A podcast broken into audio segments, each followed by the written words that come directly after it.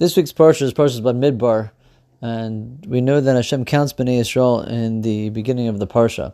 Rashi explains to us the reason why Hashem counts Bnei Yisrael is to demonstrate His deep love uh, for Bnei Yisrael.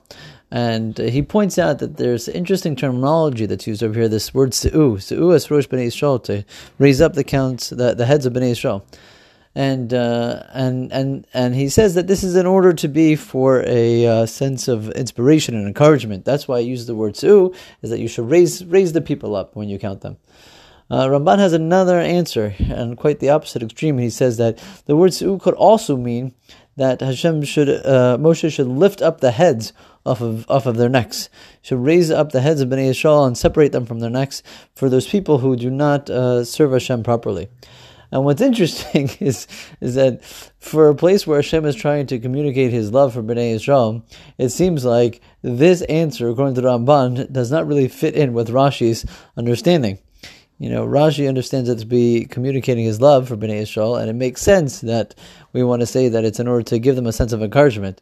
But uh, Ramban's answer is like, oh, let them know, by the way, that if they don't, um, if they don't follow my ways, that I'm gonna you know, raise their heads off their necks. And so, why is that the case? Anybody who's been in any kind of serious relationship, a healthy relationship, a parent child relationship, a teacher student relationship, a spousal relationship, partner relationship, will realize that uh, actually the Ramban's point is very important and it makes a lot of sense. And the reason is because that to have a, a relationship that's based on love without the structure, um, is is there are no guidelines there. It will not last. Um, and and when we're with our kids, if we if we communicate love, love, love, love, but we don't give them boundaries, so it becomes very, very unhealthy. And the opposite is true too. Is we just have boundaries, but we don't have the love. That's also not going to be a healthy relationship. Um, and so, what the Ramban is pointing out is that if you want a deep relationship with Hashem, you need to have both. You need to have that sense of encouragement and that love for Hashem. And at the same time, you also have to be aware that it's because it's an important relationship, there's going to be boundaries, there's going to be guidelines, there are things that you should and should not do.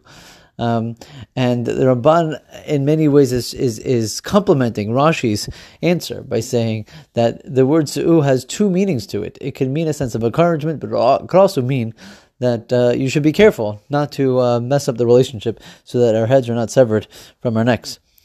Um, uh, I think in today's generation, it's very important to to not only think about the fact that relationships have both of these entities that are required in order for them to be successful, but Hashem makes the point to let us know that He loves us. He counts us so that we know that He loves us. He demonstrated for us that there's a love that He has for Bnei Israel. And so it's important for us to learn from Hashem in that same light, is that we should let those relationships, those people in those relationships know um, about how much we love them and to establish clear boundaries with them and to let them know, to find ways to be able to communicate, by the way, that I love you and I care about you.